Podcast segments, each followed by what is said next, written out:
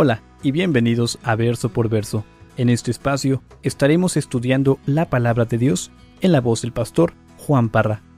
Si aún no tienes alguna iglesia en donde congregarte, te invitamos a Capilla Calvario de Oxnard. Estamos localizados en el 1925 Eastman Avenue, en la ciudad de Oxnard, California.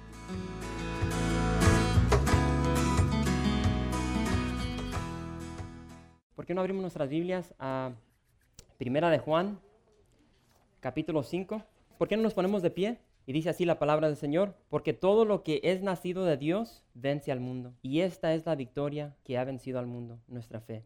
Padre, te damos gracias en este día, Señor, por la fe que has puesto en nuestros corazones. Y Padre, te pedimos, Señor, que esta fe la sigas aumentando en nosotros, Señor. Remueve de nosotros cualquier incredulidad, Señor, que haya dentro de nosotros y, y danos tu espíritu, Señor. Llénanos de tu espíritu, de tu presencia, de tu fe. Te lo pedimos en el nombre de Jesús. Amén.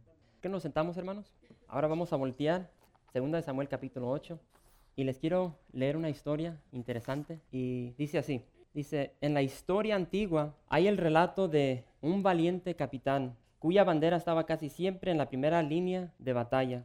Su espada era temida por sus enemigos porque era el, el, heraldo de la matanza y de la victoria. Su rey le pidió un día que le mostrase su espada. El rey la tomó con cuidado, la examinó y la devolvió con el siguiente mensaje. Y dijo, no veo nada maravilloso en esta espada. No puedo entender por qué un hombre le puede tener tanto miedo. El capitán envió la respuesta y le dijo al rey, Vuestra Majestad, se ha dignado examinar la espada, pero no le envié el brazo que la maneja. Si hubiera examinado ese brazo y el corazón que dirige al brazo, habría entendido el misterio. Pablo escribió a los de Gálata y les dijo, con Cristo estoy juntamente crucificado. Dice, ya no vivo yo, más vive Cristo en mí. Y hermanos, esa es la lucha del cristiano, de que tenemos que ser crucificados en Cristo. Tenemos que morir al yo y dejar que Cristo viva en nosotros y por nosotros. Pero muchas veces sale el yo, sale Gerardo,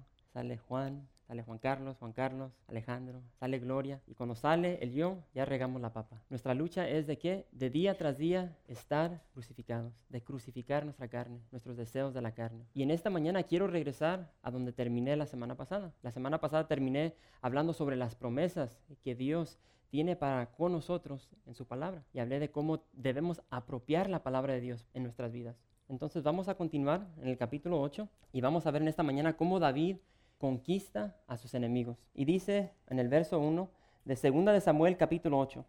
Así es que está un poquito largo.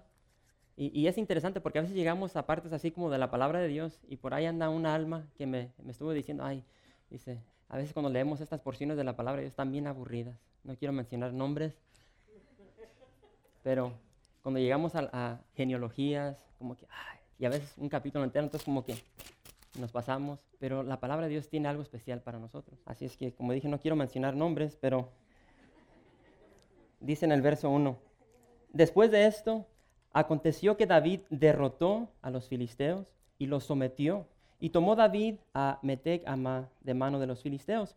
Derrotó también a los de Moab y los midió con cordel, haciéndolos tender por tierra, y midió dos cordeles para hacerlos morir, y un cordel entero para preservarles la vida y fueron los moabitas siervos de David y pagaron tributo. Asimismo derrotó David a Adadeser, hijo de Rehob, rey de Soba, al ir éste a recuperar su territorio al río Eufrates.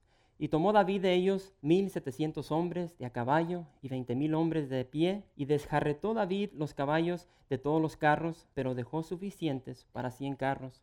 Y vinieron los sirios de Damasco para dar ayuda a Adad Eser, rey de Soba. Y David hirió de los sirios a veintidós mil hombres. Puso luego David guarnición en Siria de Damasco, y los sirios fueron hechos siervos de David, sujetos a tributo. Y Jehová dio victoria a David por donde quiera que fue. Y tomó David los escudos de oro que traían los siervos de Adadeser y los llevó a Jerusalén, asimismo de Beta y de Berotai, ciudades de Adadeser, tomó el rey David gran cantidad de bronce. Entonces, oyendo Toi, rey de Amat, que David había derrotado a todo el ejército de Adadeser, envió Toi a Joram, su hijo, al rey David, para saludarle pacíficamente y para bendecirle, porque había peleado con Adadeser y lo había vencido, porque Toi era enemigo de Adadeser, y Joram llevaba en su mano utensilios de plata, de oro y de bronce, los cuales el rey David dedicó a Jehová con la plata y el oro que había dedicado de todas las naciones que había sometido, de los sirios, de los moabitas, de los amonitas, de los filisteos, de los amalecitas y del botín de ser hijos de Rehob, rey de Soba. Así ganó David fama. Cuando regresaba de derrotar a los sirios, destrozó a dieciocho mil edomitas en el valle de la, de la sal y puso guarnición en Edom. Por todo Edom puso guarnición. Y todos los edomitas fueron siervos de David y Jehová dio la victoria a David por donde quiera que fue. Hermanos, aquí tenemos tanta información para los que son, les gusta estudiar sobre, ah, ¿cómo se dice? Sobre los A mí me encanta ver los mapas y ver lo que, lo que los mapas nos dicen. Ahorita se nos, mencionaron, se nos mencionaron varias naciones. Agarra un mapa y vas a ver la área que David conquistó. Era enorme, increíble. Y, y, yo les recomiendo agarren su mapa, su concordancia y empiecen a ver todo lo que, a los lugares donde David empezó a derrotar estos enemigos. Y va a ver que era un área increíble. Ahora, Hermanos, quiero que meditemos sobre los, los, versos que leímos al principio. Primera de Juan, capítulo 5 y verso 4, y el de Gálatas 2.20. Pero más importante, no solamente meditemos sobre ellos, sino apliquémoslos a nuestra vida. Juan escribió y dice que todo el que es nacido de Dios vence al mundo. ¿Cuántos de ustedes son nacidos de Dios? Aquí dice, todo el que es nacido de Dios vence al mundo y la victoria está en nuestra fe. Y ahí está la clave para cada una de nuestras vidas. La victoria está en nuestra fe. ¿Cuántos de aquí ah, que tienen hijos o tienen familiares que tienen hijos, ah, a veces les quieren dar algo al niño y como que no, no creen lo que le vas a dar. Aquí me pasó hace poquito el hijo de nuestra hermana Blanquita y Miguel, a Gerson. Un día creo que le quería dar un dulce y se lo daba y, por más que les tiraba yo la mano, nomás como que no quería y nomás pelaba los ojitos para arriba, como que, como que no, yo digo, no tenía fe. No sé si estaba pensando de que no se lo iba a dar o al estirar la manita se lo iba a quitar. Y por fin se animó y aventó la manita y agarró el dulce. Y hermanos, a veces así estamos nosotros. Dios nos ha prometido tantas promesas en su palabra de Dios y a veces nosotros estamos así como, estiraré la mano y la recibiré. Y, Dios está queriendo que nosotros estiremos la mano y recibamos los regalos, las promesas, las bendiciones que Dios nos quiere dar. Y aquí vemos de que la victoria está en nuestra fe. Yo tengo fe, hermanos, de que ahorita acaba de empezar el juego de los Lakers. Yo no sé cuántos fanáticos hay de los Lakers. Ahorita a las 12 empezó. Yo tengo fe de que los Lakers le van a ganar a Phoenix. Pero esa fe que yo tengo está puesta en los Lakers. Y los Lakers son una bola de changas plataneras. Y lo más probable es de que Phoenix les va a meter una arrastrada, como se la metieron el año pasado. Sin embargo, yo tengo fe de que mis Lakers les van a ganar. Esa fe nomás me va, a llegar, me va a llevar hasta donde me lleven las changas plataneras de Kobe, de Kwame Brown, de Lamar Odom, ¿sí? Son los jugadores del equipo. Entonces, ¿en qué hemos puesto nuestra fe? Eso es lo importante. Muchas personas ponen su fe en una iglesia. Ah, pues yo soy miembro de Capilla Calvario. ¿Y eso qué? Yo soy miembro de la iglesia bautista. ¿A mí qué? Y ponen su fe en algo equivocado. Jesús dice, pongan su fe en mí. Pongan su fe en la roca sólida, la que no es movida fácilmente. Y hermanos, cuando ponemos nuestra fe en Cristo, dice aquí Juan, el que es nacido de Dios. Y más adelante dice, el que es nacido en Dios es el que ha aceptado que Jesús es el Hijo de Dios. En Gálatas, con Cristo estoy juntamente crucificado y ya no vivo yo, más vive Cristo en mí. Y lo que ahora vivo en la carne, lo vivo en la fe, en la fe del Hijo de Dios, el cual me amó y se entregó a sí mismo por mí. ¿En quién ha puesto su fe? David puso su fe en Dios, la puso en Jehová. Y si regresamos al capítulo 7 que vimos la semana pasada, vimos de que Dios le dio una promesa a David. Y se encuentra, si regresa al capítulo 7, en el verso 10, dice, estas son las palabras de Dios al profeta Natán. dice, además, Dice, yo fijaré lugar a mi pueblo Israel y lo plantaré para que habite en su lugar y nunca más sea removido, ni los inicuos le aflijan más como al principio. Desde el día en que puse jueces sobre mi pueblo Israel, a ti te daré descanso de todos tus enemigos. Asimismo Jehová te hace saber que Él te hará casa. Hermanos, Dios le da una promesa a David y David actúa y comienza a llevar a cabo esta promesa que Dios le dio. David no se quedó manicruzado, así que no dijo, ok, aquí está una promesa, estoy rodeado de pura bola de inmundos que desobedecen la palabra de Dios, que desobedecen a mi Dios. Digo, ¿qué? Vamos a hacer lo que Josué nunca hizo, lo que las otras tribus nunca hicieron, vamos a deshacer de ellos. Y empezó. ¿Y con quién empieza David? Con los filisteos, con los incircuncisos. Si regresamos, hermanos, estos filisteos han controlado hasta cierto punto, han manipulado a la nación de Israel por más de 150 años. Y David dice, tío, ¿qué? Hasta aquí. Y fue detrás de ellos. Y dice aquí en el verso 1, vamos a leer una vez más, 2 Samuel, capítulo 8, verso 1. Después de esto aconteció que David derrotó a los filisteos y los sometió. Hermanos, David los derrotó hasta conquistarnos, los derrotó hasta subyugarnos, los derrotó, los conquistó y cuando terminó con ellos, siguió con los de Moab y así se fue. Ahora, ¿sí recuerdan cuando estábamos en Primera de Samuel que David andaba huyendo de, Saúl? Saúl quería no solamente a David, ya que no pudo alcanzar a David, se fue detrás de quién? De sus familiares. Entonces David tuvo que ir a agarrar a sus padres. Dice que los llevó al rey de Moab y se los dejó a su cuidado. Y vemos aquí de que no, no está muy entendible el verso 2 sobre lo que hizo David a los de Moab. En pocas palabras, lo que hizo fue de cada tres personas de Moab, a dos mató, algo drástico. A los demás los dejó como prisioneros y muchos creen que David hizo esto porque tradición judía dice que los de Moab masacraron a sus padres. Entonces cuando David llegó a una posición donde podía, si se puede decir, vengarse, ahora eso es tradición, así es que... Pero dice en el verso 4, hermanos, tomó David de ellos mil setecientos hombres de a caballo, veinte mil hombres de a pie y des Jarretó David los caballos de todos los carros, pero dejó suficientes para cien carros. Hermanos, aquí vemos de que David demuestra gran confianza en Dios. Dice de que se nos dan los números de,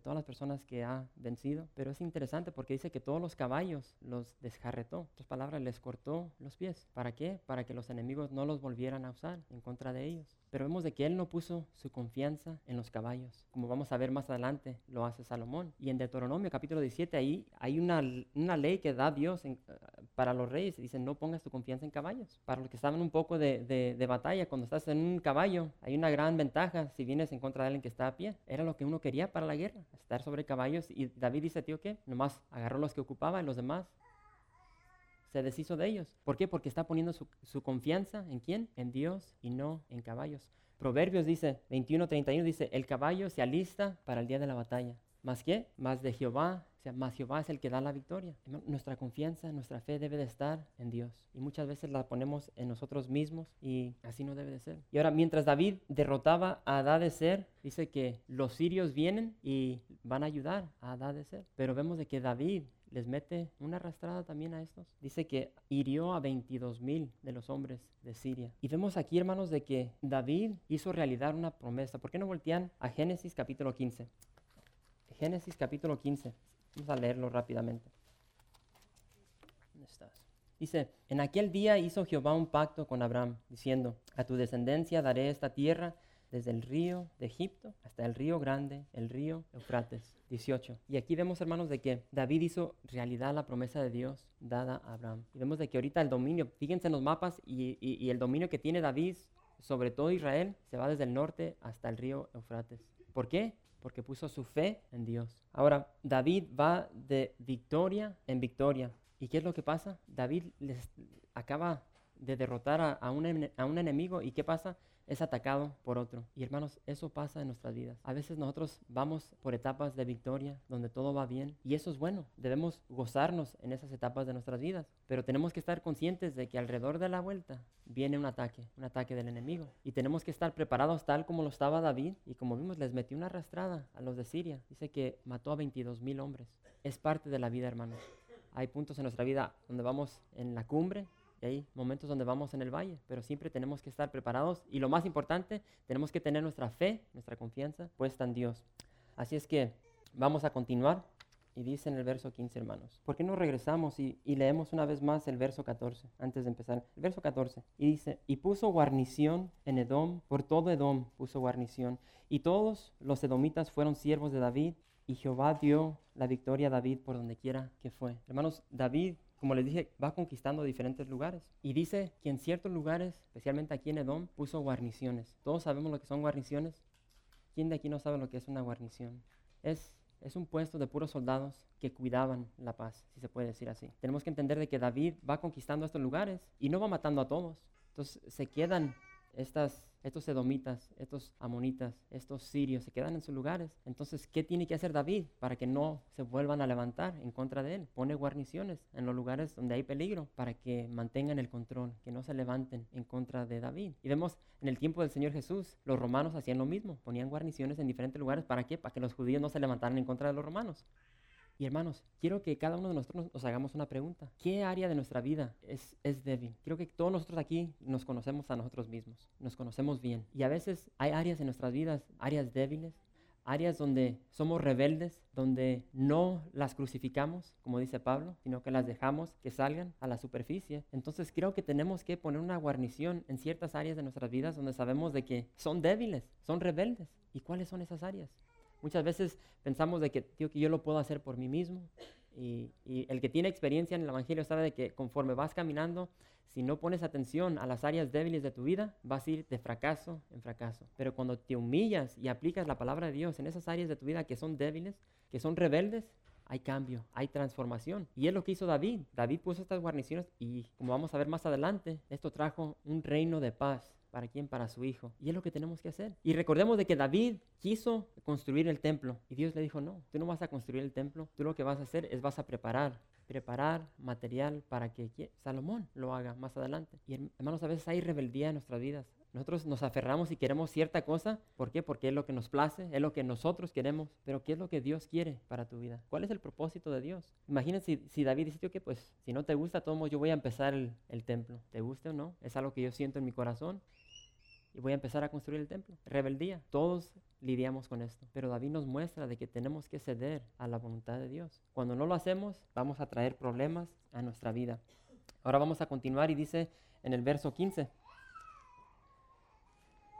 Dice, y reinó David sobre todo Israel, y David administraba justicia y equidad a todo su pueblo. Joab, hijo de Sarbia, era general de su ejército, y Josafat, hijo de Ailiud, era cronista. Sadoc, hijo de Aitob, y Ahimelech, hijo de Abiatar, eran sacerdotes. Seraías era escriba.